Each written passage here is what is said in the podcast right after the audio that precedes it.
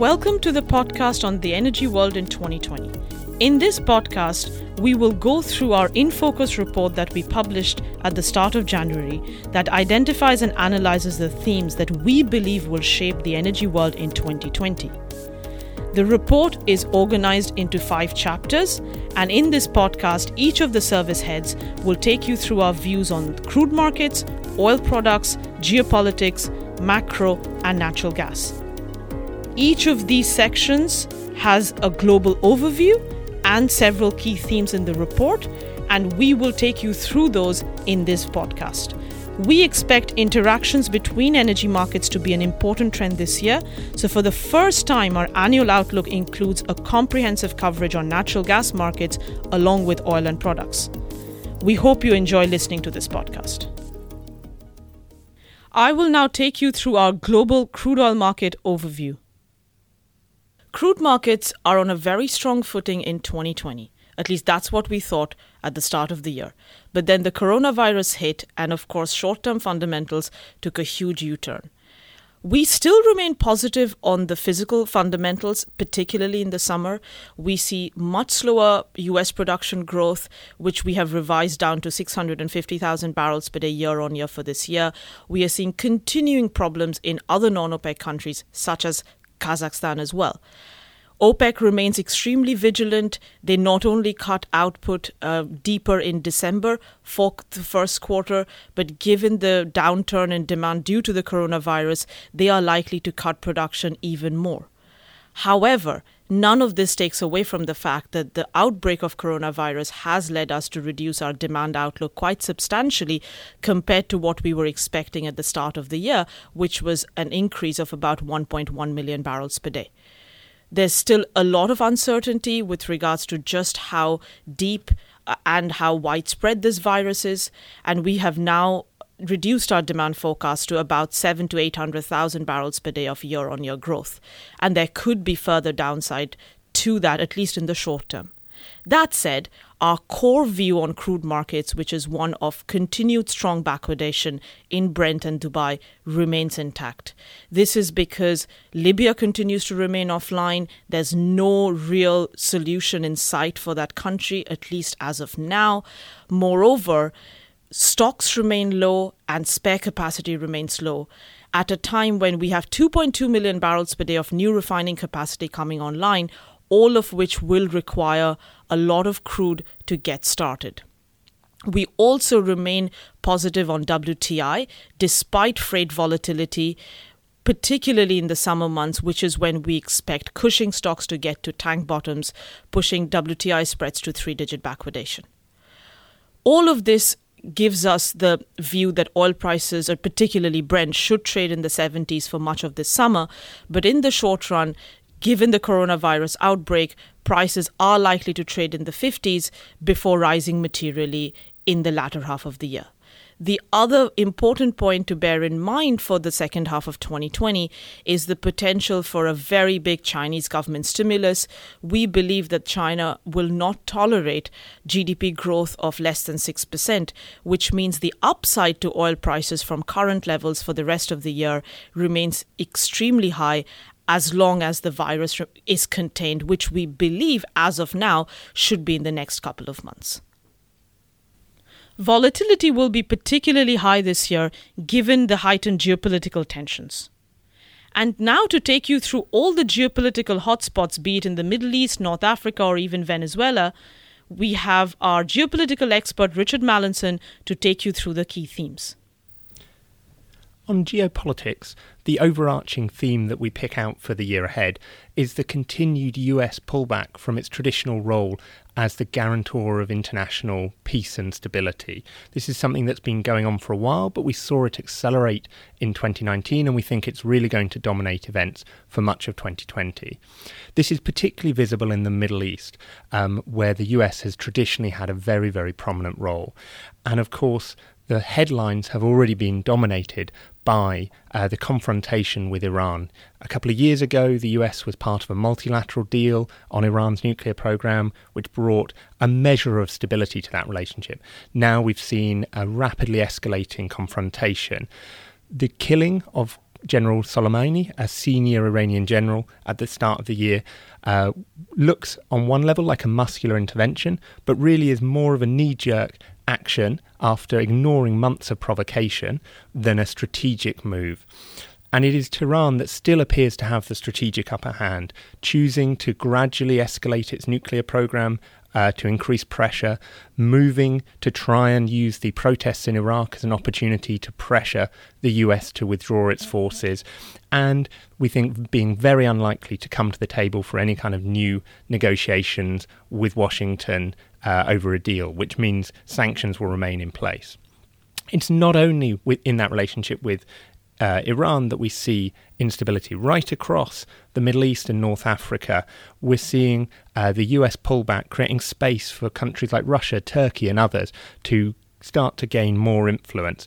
And that is uh, raising the prospect and the reality, as we've seen so far in January, of disruptions to production in Libya, in Iraq, as well as broader political ramifications. Instead of that traditional role, the US is very, very focused in as far as thinking about foreign policy at uh, its relationship with China. And this is no longer just a trade war, it's a much broader confrontation. And the two sides, we think, will spend several years trying to find some new way of accommodating one another. And that's going to have consequences for allies uh, and countries caught in the middle, because this really is a global reordering. And that uh, is also because of the trade ramifications, bringing with it an economic slowdown that we're seeing merging with local issues and stimulating protests, which are driving further risks of probably mostly brief but potentially significant supply disruptions. The final topic that will undoubtedly dominate geopolitics in 2020 is the US presidential election. We're already into the Democratic primary contest, and we've got a number of candidates who could come through that to eventually challenge President Trump in the election proper. At the moment, we've seen the impeachment trial, we've seen a lot of partisanship, and I think that will carry over into a very bruising contest. It could be quite a tight race, uh, but importantly, I think even if a Democrat comes out victorious, the reality is they're going to have focused much more on the domestic agenda.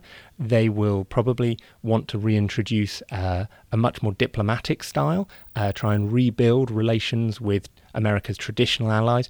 But I don't expect them to reverse the shift towards the US pulling back and reducing its willingness to commit strategically to trying to stabilize and secure regions around the world. Instead, we're going to see the continued rise of multipolarity, particularly the US China relationship, but also Russia and other regional powers uh, muscling in. And I think that translates into instability uh, and a more complicated international landscape for several years to come. And now back to fundamentals. We've had an extremely warm start to the winter in 2020, just as the outbreak of coronavirus has grabbed headlines everywhere. The transition to IMO 2020 has been a non event because diesel demand simply hasn't received a boost.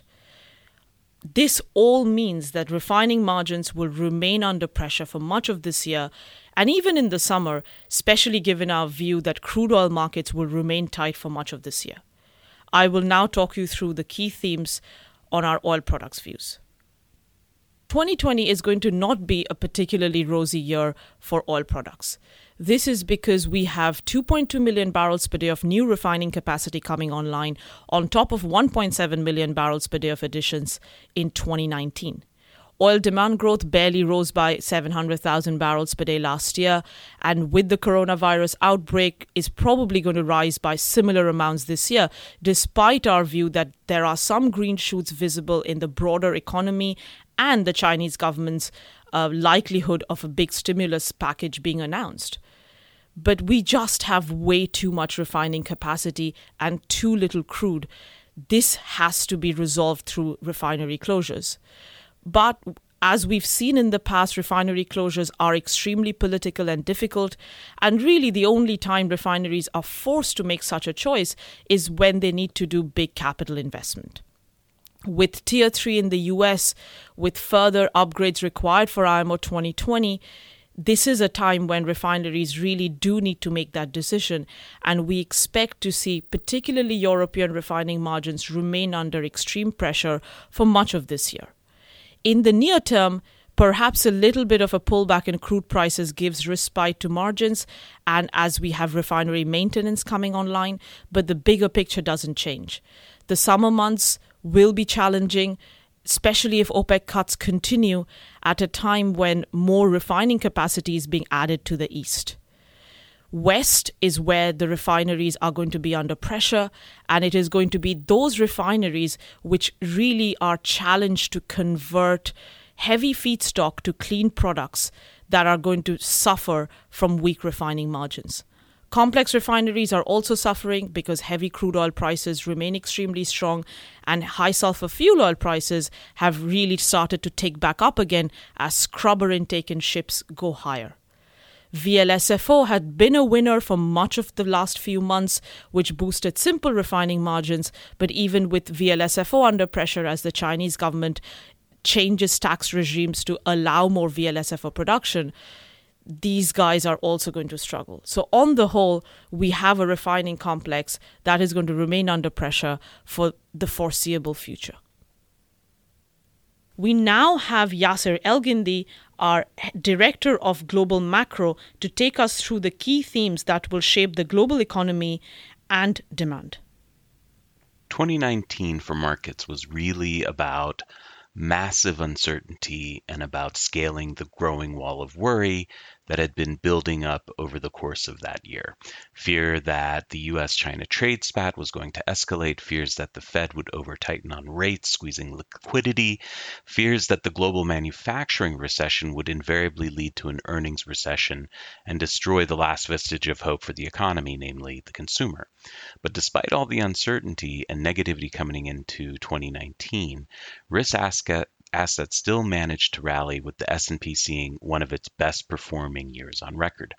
Um, in fact, only 2013 saw a better performance than the 29% return in, in, in 2019. And in terms of the net dollar amount, 2019 was the S&P's highest grossing year of the past 30. So, so coming into 2020, we had lots of reasons to be positive, as much of what hurt the economy last year was starting to stabilize, if not outright improve. First, the US and China declared a ceasefire in their escalating, you know, confrontation by signing a phase one trade deal. And while short of a comprehensive deal, it would at least provide some certainty for corporates paralyzed uh, by the uncertainty uh, and, and had thus delayed making investment um, decisions last year to start taking those decisions. Second, the Fed managed to pivot and introduced a trio of rate cuts, and most importantly, signaled that it is unlikely to hike rates for a very long time, stressing its willingness to accept higher rates of inflation if that should ever materialize in order to ensure a recovery in, in manufacturing. Rates particularly their changes, are important drivers of economic activity with about a one to two year lead. So the lagged effects of 2019's global easing cycle should be a powerful tailwind for 2020 and even into 2021. Um, and so importantly, both emerging markets and developed markets rates are falling. And, and for us, this is a synchronized global easing cycle, which is broadening the scope for improvement in global growth. And finally, just beneath all the din, a fundamentally sound U.S. economy is humming along as the expansion continues, led by solid consumer spending and residential housing. Furthermore, we've seen a wave of global PMI reports released into the end of 2019 signal that economies over overseas are at least basing, if not outright turning a corner, China included. That said, there is now, of course, a new headwind, um, namely the Wuhan virus. And congratulations to anyone that had global flu pandemic as their number one risk for 2020. Um, for now, it's it's hard to model the full impact given all the unknown unknowns regarding the disease and its spread, and importantly, um, and, and perhaps more importantly, policymaker efforts to contain it. Um, while demand is going to take a massive hit in the first half of 20, we believe that recovery efforts coupled with both fiscal and monetary stimulus for from the Chinese should provide a backstop for growth in the second half of 2020, assuming that the virus is contained and not worse than previous global health risks like SARS or bird flu.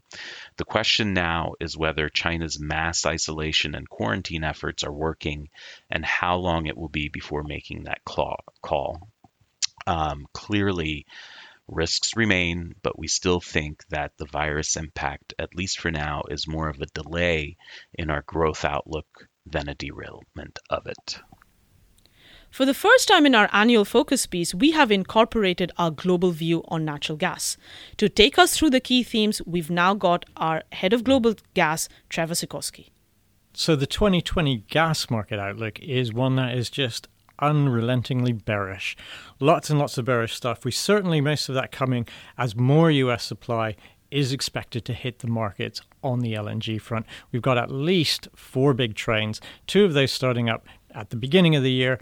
Uh, that's Cameron, that's Freeport, and then the third trains at each of those also expected to come in. That's going to help swell supply again in the LNG market, and that is coming against a background where we think Asian demand, there will be some Asian demand growth, but generally it's just not going to be that strong, and we are going to see some reductions in some of those big Asian buyers. Where the growth will come from, probably China, but not as robust as we've seen in other years generally because still uh, we think you know certainly a lot of the industrial demand growth in the Chinese market is going to be reasonably slow, a very, very key point for gas demand, but also because China is starting to run out of regas. It has a lot under construction. Most of that, however, only expected to come in at the end of the year, so it will not be that supportive, certainly for the first three quarters of demand growth. The other big grower probably in Asia will be India, but really, if you expect India to take more than three or four million tons, that's going to be at the very high end of those estimates. And so the world is going to be facing, with some 25 or so million tons of additional supply, another heavy year uh, of oversupply going into that European market. Now, the European market's ability to absorb all of that LNG is going to be really constrained. Part of that is because at the end of this, uh, at the end of the winter, we expect storage to be very, very high, higher than last year, probably by about 9 or 10 BCM. So, uh, a lot of storage overhang means not a huge amount of injection capacity during the summer, and there will be a lot more LNG coming into that market. Um, we think they'll also have less coal to gas switch because we saw quite a bit of that in 2019. So, a lot of that already realized and baked into the base, and it means growth on that demand side is going to be harder. And that does mean we're going to have to see turndowns on supply. Some of that turndown in supply will come from the LNG market, some of it likely to come from pipes. Pipes, though, did have quite a tough time last year, and some of those pipeline numbers were already quite low, particularly Algeria. So we might not see that much flexibility. We think there probably will be a little bit more flex on the Russians. Certainly, um, the, the Russians have started 2020 uh, not putting as much supply supply into the market as they maybe could have. But they did defend their market share very, very heavily in 2019, and we probably expect something similar in 2020. What all that means, though, of course, is probably you're going to get to the point where the European market is going to have to say, we don't want to take any LNG. And that means reasonably low prices and probably prices low enough to close the arbitrage window with US gas. Now, US gas, even with LNG, does look like it's also going to be reasonably, it's going to have a reasonably loose set of balances. It's going to start the year with quite a bit of gas still, or it's going to start the uh, injection season with quite a lot of gas still in storage, and it could see pressure if all of the gas that they have around in terms of production is not being turned into LNG. And that's one of the real risks for the market. And I think what you could see because of all of that is you could see a race to the bottom in prices. And that means prices getting pretty low globally, US prices below $2, and European and Asian prices potentially coming in uh, at 3 or slightly lower. If the start of 2020 is anything to go by, this year is going to be action packed heightened geopolitical risks, black swan disease events, the potential for refinery closures, all of these mean that price and spreads will be extremely volatile throughout this year. Underlying crude oil market fundamentals remain tight as OPEC are very much proactive in keeping stock stocks in check. But at the same time, you do have a lot of difficulty in navigating the demand outlook. While there are green shoots visible, the coronavirus is creating a lot of short term uncertainty. At the same time, we have an extremely oversupplied gas market with global gas prices testing record lows, a trend we foresee will continue throughout this year. There is little incremental coal to gas switching capacity, anyways. This means there is even more downside pressure on gas prices and NGLs prices, which means even lower US production potentially for both gas and oil this year and into 2021. So, a lot of moving parts, and effectively a market where you would require participants to remain nimble uh, because of how quickly things are changing, not to mention the US elections and a whole slew of other elections, be it in Iran and other countries that are slated this year. Thank you for listening to the podcast. I really hope you've enjoyed us taking you through the key themes that will shape 2020. Please do go to energyaspects.com and download the report to get the comprehensive overview. Of course, we will continue to cover all these topics as they evolve through the year in our regular publications, which are the weeklies and the monthlies, but also the real time email alerts. Thank you.